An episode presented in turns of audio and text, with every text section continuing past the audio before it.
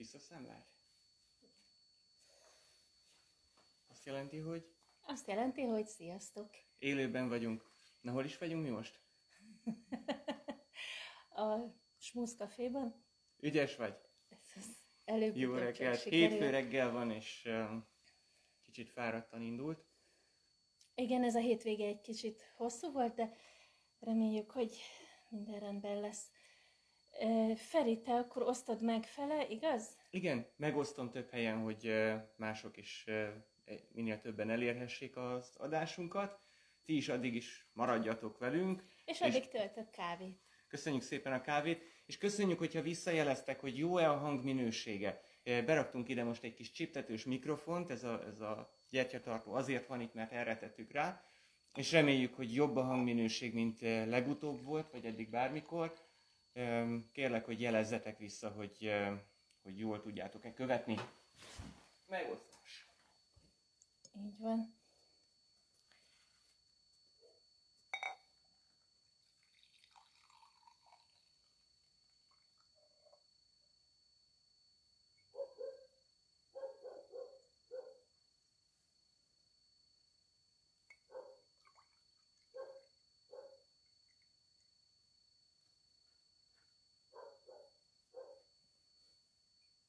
Ó, bocsánat. Alig, ha nem megdörzsöltem a mikrofont, mint a csodalámpát. És 1 perc 37 másodperce vagyunk élőben.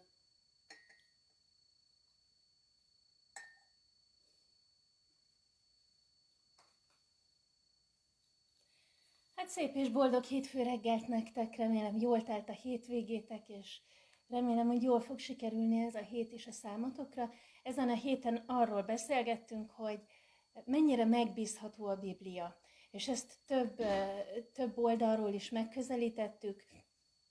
Beszéltünk arról, hogy szövegként mennyire tekinthető hitelesnek, mennyiben mondhatjuk, hogy a jelenleg kezünkben levő szöveg ugyanaz, mint amit annak idején leírtak, Beszéltünk arról, hogy történeti szempontból, a történetek leírása szempontjából mennyire tekinthető hitelesnek, vagyis hogy valóban azok a dolgok, amiket a Biblia leír, megtörténtek-e abban a korban, amikor, amikorra teszi őket a Biblia, illetve, hogy ha ez hitelesnek is tekinthető, mennyiben tekinthető a Biblia Isten szavának, hiszen emberek írták. Hogyha minden megosztás megtörtént, akkor beszélgethetünk erről is. Így van. Hogyha menet közben kérdésetek lenne, akkor azt írásban föltehetitek, és én néha egy kicsit ide fogok sandítani a laptopra, és akkor uh, talán uh, lesz rá időnk, hogy válaszoljunk. Ha nem, akkor mindenképpen hozzászólásban fogunk azért válaszolni, de ti is uh, bátran kérdezzetek. Bocsánat. Nincs előttem tükör, csak látom. Oda nézz. Ott a tükör. És Igen. köszönöm szépen a kávét. Egészségedre. Szóval mennyiben tekinthető a Biblia, mint, mint szöveg ugyanannak, ami a kezünk, amit annak idején leírtak?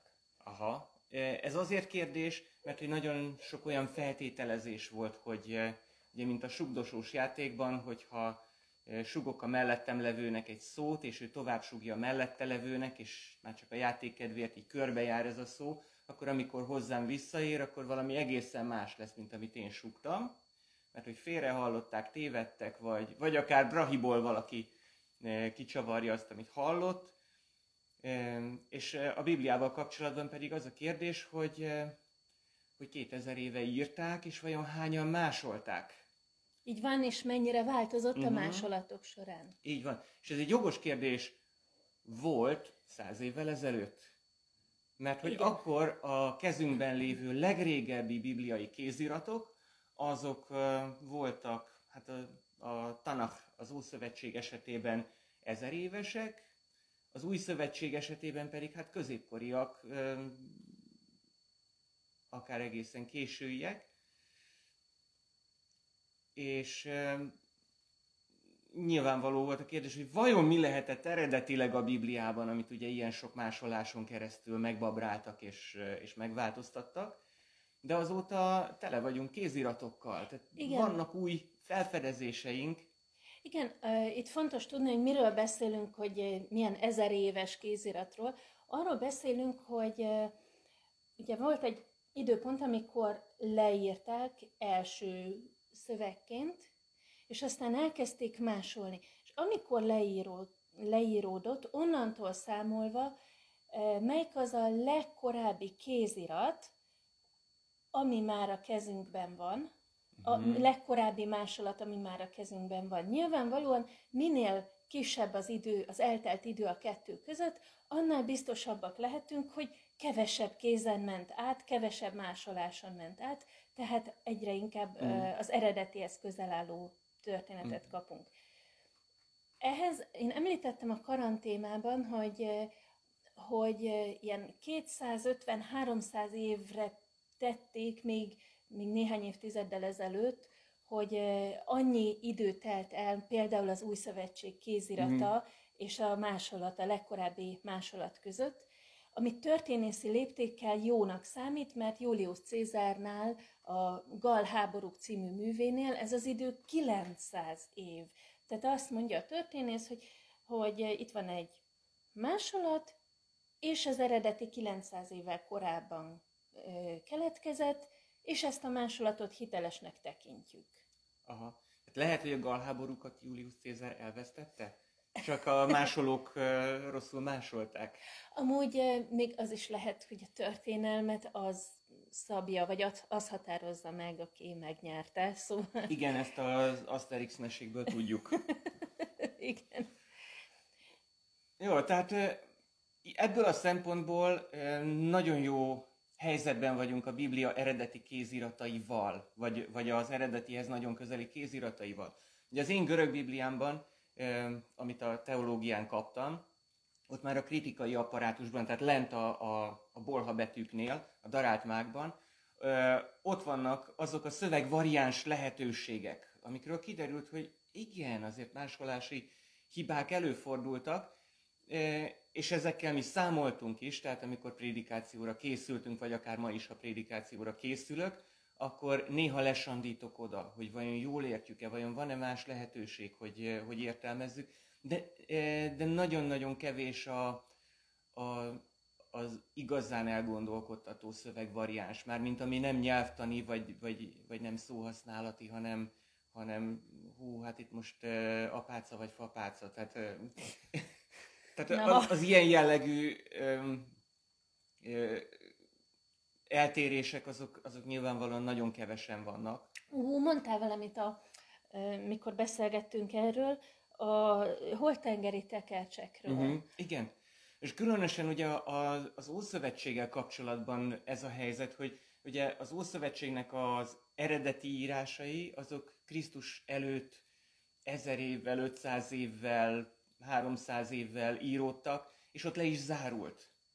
És ugye a leg, korábbi kézirat, ami a kezünkben volt, az ugye a, a Leningrádi kódex volt, ha jól tudom, évszázadokon keresztül. Uh-huh. Tehát, tehát ez volt az, amihez vissza tudtunk nyúlni, és akkor azt mondtuk, hogy eltelt 1500 év, vagy 1300 év, ki tudja, mit másoltak. Egyáltalán, hogy, hogy az Ószövetséget nem a, a középkori egyház írta. Tehát, tehát egészen ilyen meredek felvetések is születtek. Mondjuk azért ezt egy zsinagógában erősen kétségbe vonnák. Igen, igen, tehát azt gondolom, hogy, hogy, hogy egy rabbi pontosan tudja, hogy nem. De ugye vannak olyan proféciák Jézussal kapcsolatban, tehát a messiással kapcsolatban, amit a középkori egyház a messiásra értelmezett, és azt mondták, hogy persze, mert a középkori egyház tette bele a tanakba. Ugye nyilván erre egy rabbi azt mondaná, hogy, hogy, hogy tett szépen hátra a kezed, ez a mi tanakunk, ez a mi proféciánk. De, de az a helyzet, hogy ezt a proféciát megtaláltuk úgy, hogy valószínűleg Jézus születése előtt vetették papírra, nyilván másolatként. Uh-huh. Tehát a holtengeri tekercsek hirtelen visszarepítettek minket ezer évvel, ezer évvel közelebb például Ézsaiás profétához. És mennyiben változott, tehát mennyiben azonos az ézsaiási szöveg, amit ma használunk, azzal, ami a holtengeri tekercsben és, van. És igen, vannak benne szövegvariánsok, de nagyon sokszor ezek, ezek nyelvtani variánsok szóhasználatban Nem annyira. Uh-huh. Tehát olyan eltérések viszont igenis történhettek, tehát másolási hibák igenis adódhattak, például a Héber nyelvben, ugye a J betű az egy pici kis farkinca. Igen. A V betű az pedig ugyanez a kis farkinca, csak sokkal tovább az alapvonalig meghúzva. Uh-huh. Tehát nem várom, hogy ezt most megjegyezze bárki is, de a lényeg az, hogy ha a V betűnek a szára egy picit megkopik, akkor J betű lesz belőle. Ha J betűnek a szárát egy picit tovább rántja a másoló, és számára az egyértelmű, hogy ez egy J betű, de esetleg egy későbbi másoló gondolhatja, hogy J, hát ez lehet, hogy egy V betű? JV? Hát igen. És, és ugye ez nagyon sokszor egyébként jelentésben nem hordoz különbséget. Tehát a, a szótő az marad, Uh-huh, uh-huh. egy más változata, vagy, vagy egy picit eltérő formája lesz csupán, de nagyon sokszor igen, ez, ez, ez okozhat például jelentésbeli különbséget. Dezső bácsi... Karasszon Dezső. Karasszon Dezső, és, és valamit jelez az, hogy mi ezt, ezt az ember Dezső bácsinak hívtuk. És, és még ha féltünk is tőle a vizsgán, akkor, akkor is szeretettel tudtunk csak rátekinteni. Ő volt a Héber professzor. Ő volt a Héber professzorom, és olvastunk együtt olyan szöveget, ahol ugye azt olvastuk, hogy a szeráfoknak bikalába volt, és aztán mondta Dezső bácsi, hogy akkor most pillancsunk le a kritikai apparátusba, és ott a holtengeri tekercsekre hivatkozva azt találtuk, hogy lehet, hogy egyenes lábuk volt. Ugye a bikalábuk az azt jelenti, hogy nagyon erősek, az egyenes lábuk az talán azt jelenti, hogy hogy sosem fognak leülni Isten jelenlétében, hanem mindig állva a legnagyobb tisztelettel hódolnak neki. Fontos ez? Hát az angyalnak igen. Igen, tehát neki fontos, és, és, azt, és azt is jelzi, hogy ők ugye szolgálóakek. Tehát a magyarázatot elindíthatja bennünk. Lehet, hogy más irányt vesz a prédikáción, hogyha egy ilyet olvasok. De nem fog kiderülni a Bibliából a szövegmásolási apró eltérések miatt, hogy igazából Istennek van egy felesége, vagy, vagy Uram, bocsáss meg nekem. Tehát, tehát semmi ilyen, ilyen elképesztő nagy dolog nem fog kiderülni, és nem derült ki a holtengeri tekercsekből, sőt, a végeredmény, tehát hogyha a holtengeri tekercseket mellé tesszük a Leningrádi kódexnek, és a ma használt e, Héber Bibliáknak, akkor azt kell mondanunk, hogy ugyanaz a Bibliánk van. Uh-huh apró dolgokon tudunk csak gondolkodni. Azért van két dolog, amit itt nagyon fontos szerintem megjegyezni. Az egyik, hogy hogy az ókori iratok fennmaradása mai napig az eléggé, tehát a többi irat, most nem csak a Bibliáról van szó, az eléggé hézagos. Tehát például azt mondják, hogy a papírus tekercseknek, amiket az ókorban írtak, körülbelül az egy százaléka maradt fent mára, hiszen a papírus elég elázik, másra felhasználják. Mm-hmm. Amit említettem is, hogy találtak Márk evangéliumát papíruszra írva, amit mostanában fedeztek fel egy CT eljárással, mert lebontani nem lehetett, ugyanis belerakták egy egyiptomi halotti maszkba egy első század végi papírus tekercset, amire történetesen a Máté evangéliuma volt írva. Tehát, hogy ezeket behasználták, ezek eltűntek nagyon sokszor, és most kezd a technika odáig jutni, hogy mm. még ilyen behasznált tekercseket is, vagy behasznált szövegeket mm. is feltárnak. Igen, bár ugye pergamenekkel egy picikét jobb a helyzet, azok tovább fennmaradnak, és volt ilyen kéziratunk, ami már a mi görög bibliánkban ott volt, hogy hogy egy újrahasznosított pergamen, amit ugye szintén le lehet dörzsölni, és, és akkor a tinta Igen, lejön mert róla. ez drágább. De az anyagába mégiscsak beleivódik, tehát egy ilyen eljárással ki lehetett mutatni, hogy ez egy evangélium volt, amit valami miatt ledörzsöltek, és egy egyházi író írt rá valamit, saját szerzeményét. Nyilván azért, mert volt neki jobb. Igen, ez meg a másik, amit mondani akartam, hogy, hogy nagyon sokszor azért nem találunk ilyen korai szentiratokat, mert másképp álltak hozzá a középkor emberei például. A középkor emberének, meg az ókor emberének is az volt az értékes, ami újabb, ami jobb, ami jobban olvasható, ami nem kopott, és a régi hmm. az az értéktelen volt. Meg kódex volt az... A Codex Sinaiticus, ugye a Sinai hegyen lévő Szent Katalin kolostorban találta Tischendorf, egy, egy biblia kutató. Ugye ott tulajdonképpen régi kéziratok után kutatott, és a szerzetesekkel konzultált erről, és a szerzetesek éppen akkor elégettek régi kéziratokat.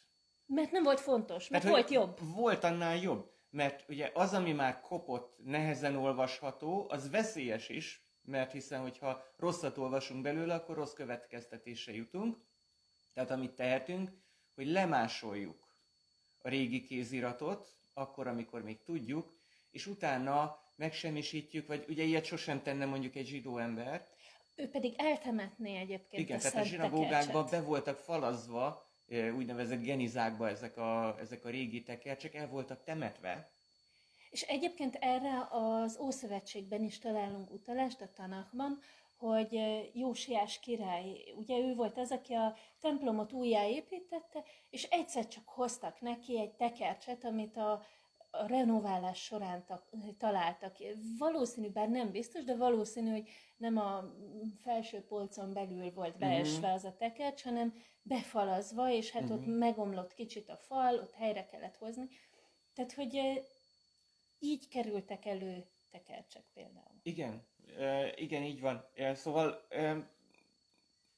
ugye ilyen módon aztán mi is találunk egyébként ilyen, ilyen régi, amúgy is elhasznált állapotban lévő tekercseket genizákban, tehát vannak ilyen kézirataink is. Ugye volt egy zsinagóga, amit talán te említettél is a kis videódban, ahol egy, Én Gediben. egy, egy leégett zsinagógának a, a genizájában egy elhamvadt tekercset találtak, amit viszont a mai ö, röntgen technológiával, ilyen rétegfelvételeket készítve el tudtak olvasni. És ott pedig azt tárták fel, hogy a Tóra szövege, ez egy 5. századi zsinagóga egyébként, a Tóra szövege az semmit nem változott azóta.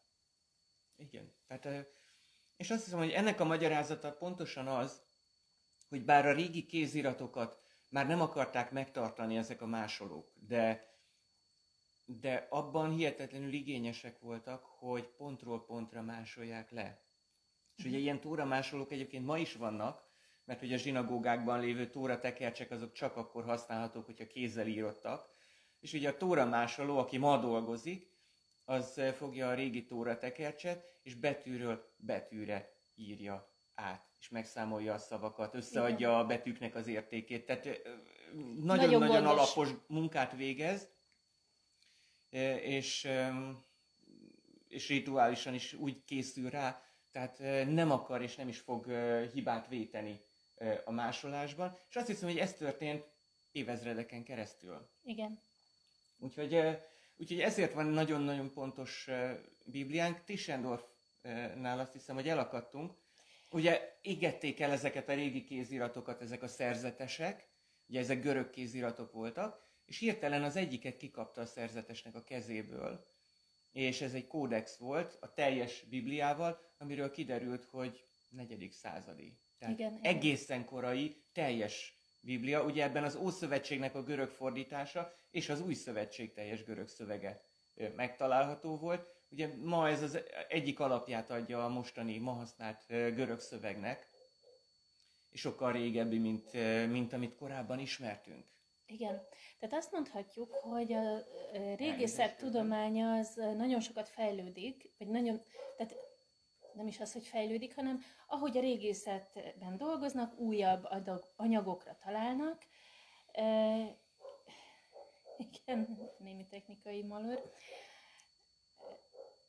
Innentől nem fogjuk látni, hogy mi Igen. történik. Igen. Semmi baj. De megvan. Ö, Szóval újabb dolgok előkerülhetnek, de már a most rendelkezésre álló irataink is azt mutatják, hogy a Biblia egy megbízható dokumentum, tehát ami most a kezünkben van, az iratott le annak idején, lehetnek apróbb eltérések, amik nem változtatják meg a lényegi jelentését a szövegnek. Viszont a másik kérdés, és már nagyon szűk az időnk szívem, hogy mennyire tekinthető hiteles történelmi dokumentumnak az, amit leírtak. Mennyire tükrözi a Biblia szövege azokat az eseményeket, amik annak idején tölt, történtek. Mm. Igen.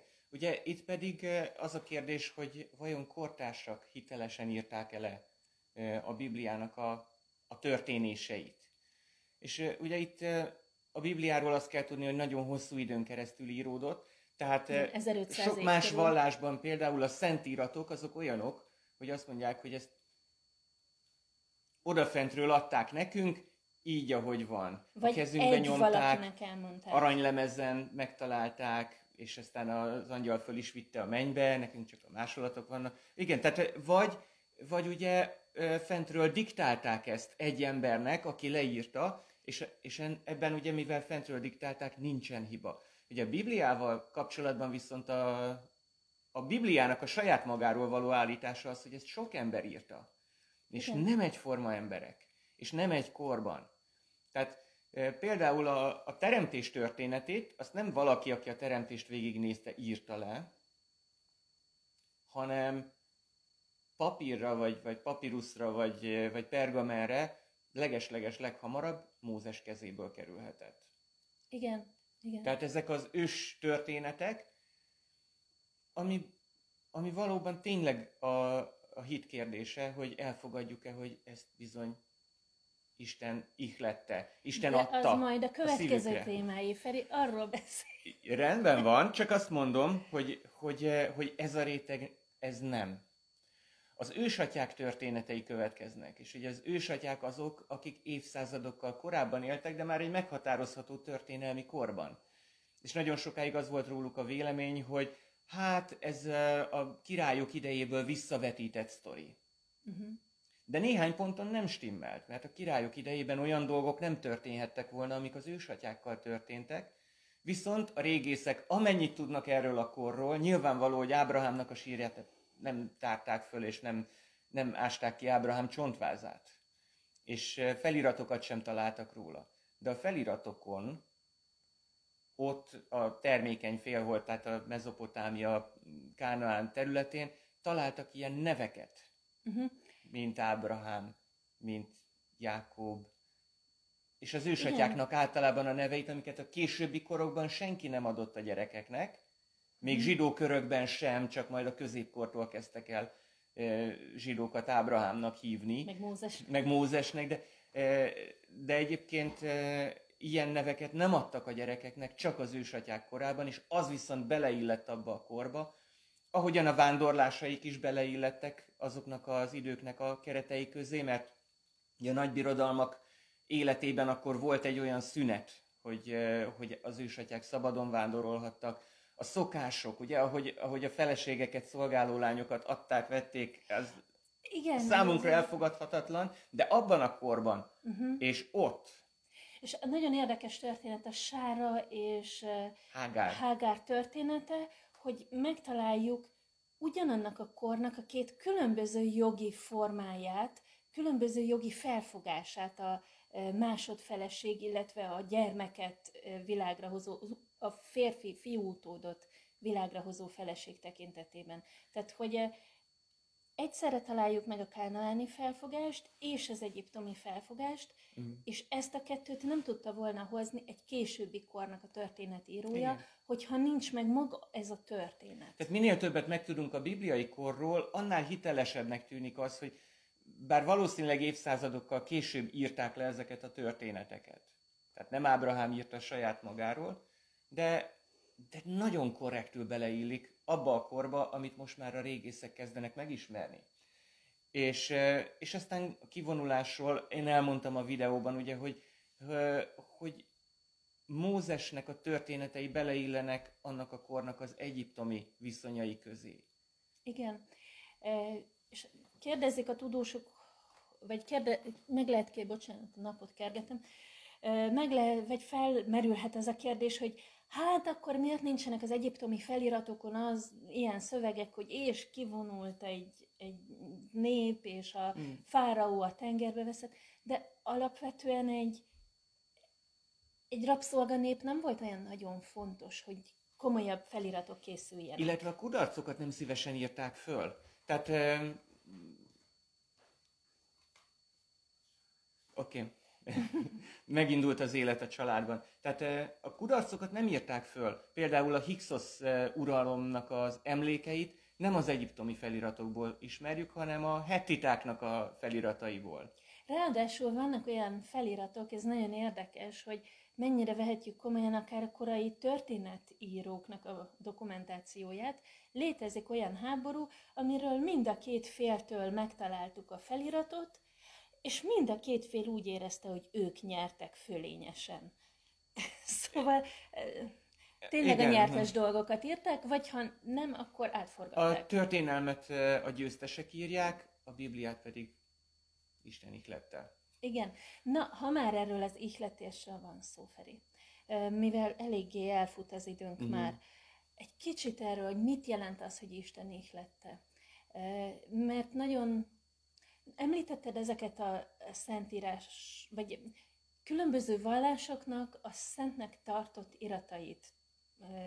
Igen. Mint ahogy a Biblia is, a mi vallásunk szentnek tartott irata, tehát próbálok nem megbántani senkit ezzel. Igen.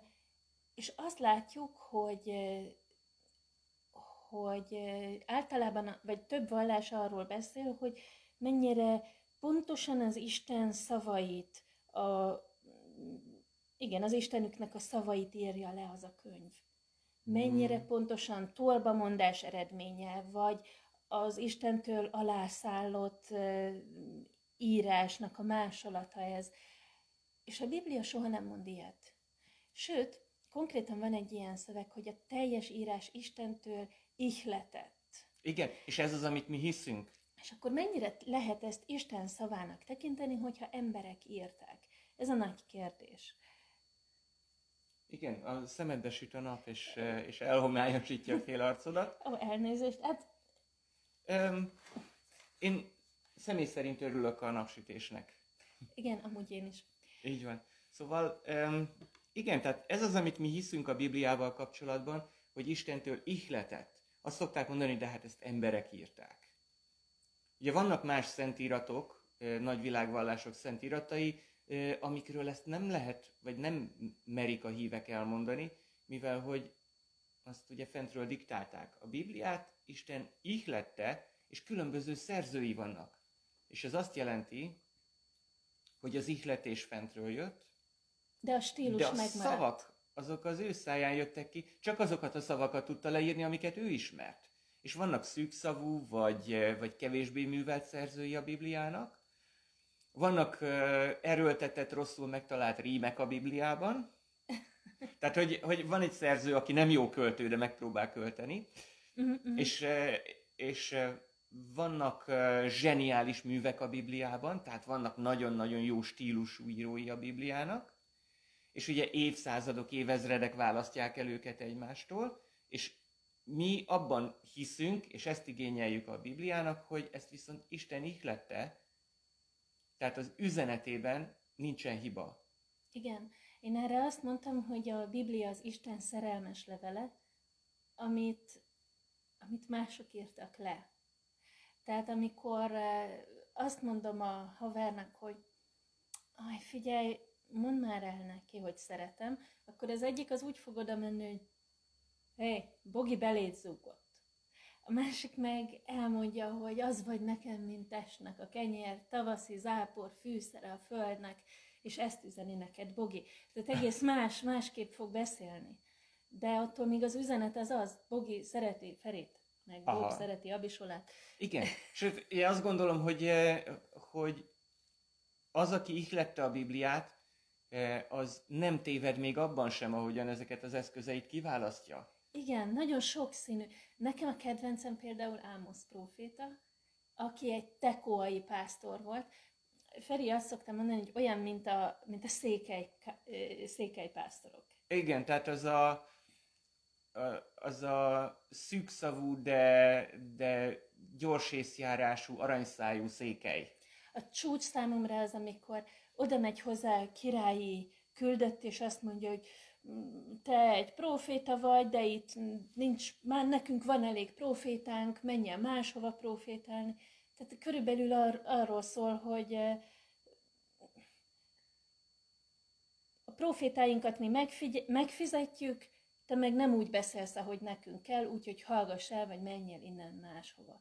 És akkor erre annyit mond Ámosz, hogy nem vagyok én proféta, te koai pásztor vagyok. Tehát, hogy nem, nem ebből uh-huh. élek én, nem kérek én tőletek fizetést, menjél, aztán fogja a kezet a medvével. Igen, tehát a stílusában ilyenek, és, és van, ami közelebb áll a szívemhez, van, ami egy kicsit távolabb áll a szívemtől, de tudom, hogy mindegyikből ugyanaz az Isten szól hozzám. Tehát ez az, amit mi a Bibliával kapcsolatban hiszünk, és ugye a kérdés az, hogyha ez tényleg így van, akkor a Biblia mennyire egységes, vagy mennyire mond mindenfélét, ahogy éppen a századok adták. Az az érdekes, hogy van egy nagyon fontos üzenete, ami egész végig nem változik, hogy Isten alkotta az embert, megszakadt vele a kapcsolat, keresi Isten a kapcsolatot az emberrel, és meg is teremti ennek a lehetőségét, és nem mindegy neki, hogy te hogyan élsz egyénként. Mm. És hogyha megnézed, akár olyan történeteket találsz, amiben azt látod, hogy, hogy Isten hűséges embere hogyan viselkedik, akár olyat, hogy hogyan viselkedtek rosszul, a történet mindig arra jön ki, hogy Isten keres téged, akar veled kapcsolatot. Nagyon lebutítva az üzenetet azt mondom, hogy Isten szeret téged, és terve van az életeddel, csak ezt már nagyon elcsépeltük. De, de tényleg ez a lényeg, hogy nem mindegy neki, hogy hogy élsz. Nem egy személytelen erő, nem egy energia, ami áthatja a világ mindenséget, hanem egy tudattal és döntéssel rendelkező személy, ami Istenünk. És nem mindegy neki, hogy te konkrétan hogy vagy és mit csinálsz. Isten jó a multitaskingban. És, és végig azt látjuk az összes könyvén keresztül a Bibliának, hogy fontos neki, hogy XY hogyan viselkedik. Igen, és, és ez az Isten készített egy tervet, hogy megmentse az embert, és ez a terv bontakozik ki a Bibliában. Tehát Istennek nem úgy van terve veled, hogy ha te nem viselkedsz jól, akkor összebomlik a világ terve, mert, mert te lennél az a kocka. Nem. A számodra van egy jó terve. Igen, igen. És, és ez a terv bontakozik ki úgy általában az emberiséggel, és, és ugyanakkor személy szerint ránk is igaz. És, és ez a terv kicsúcsosodik abban, hogy elküldi a szabadítót, ami pedig ugye belénk van írva, hogy, hogy vágyunk erre a szabadításra. Van egy hatalmas nagy valaki így fogalmazta meg, hogy egy narratívája a Bibliának, tehát egy, egy, egy elbeszélő folyama. És ebbe simán beleillik az, hogy bizonyos dolgokat később jelentett ki Isten uh-huh, az életünkkel, a sorsunkkal kapcsolatban. Bizonyos dolgokat kezdettől fogva tudunk. Bizonyos dolgokat tudtunk, elfelejtettünk, de, de, de a terv az végbe ment, végbe megy, és ma is zajlik. Szóval a Biblia ebben meglepően egységes és, és nem is úgy kell ezt olvasnunk, mint, mint egyetlen egy regényt, mint hogyha egyetlen egy embernek a könyvét olvasnánk, hanem, hanem mint hogyha lenne egy könyvtárunk. És amire szükségünk van, azt olvassuk, abból olvasunk többet, de gondunk legyen rá, hogy végigolvassuk. Szóval, hogy mennyire megbízható a Biblia, ez az igényünk vele kapcsolatban, hogy, hogy a kéziratokban ahogy eljutott hozzánk, nem történt változás, hogy történelmileg megbízható, hogy akik, amikor leírták, hitelesen írták le, hogy, eh, hogy bár nagyon sokféle ember írta, és eh, nagyon sok mindent leírhattak volna, de volt valaki, aki mindezt ihlette, vezette, eh, és ezért nem került bele tévedés, és nem fog minket félre vinni, félre csúsztatni. Nem önző emberek írták a saját érdekeik alapján, hanem valaki, aki ezt a világot alkotta. És nagyon szeret bennünket, ezért a szerelmes levele.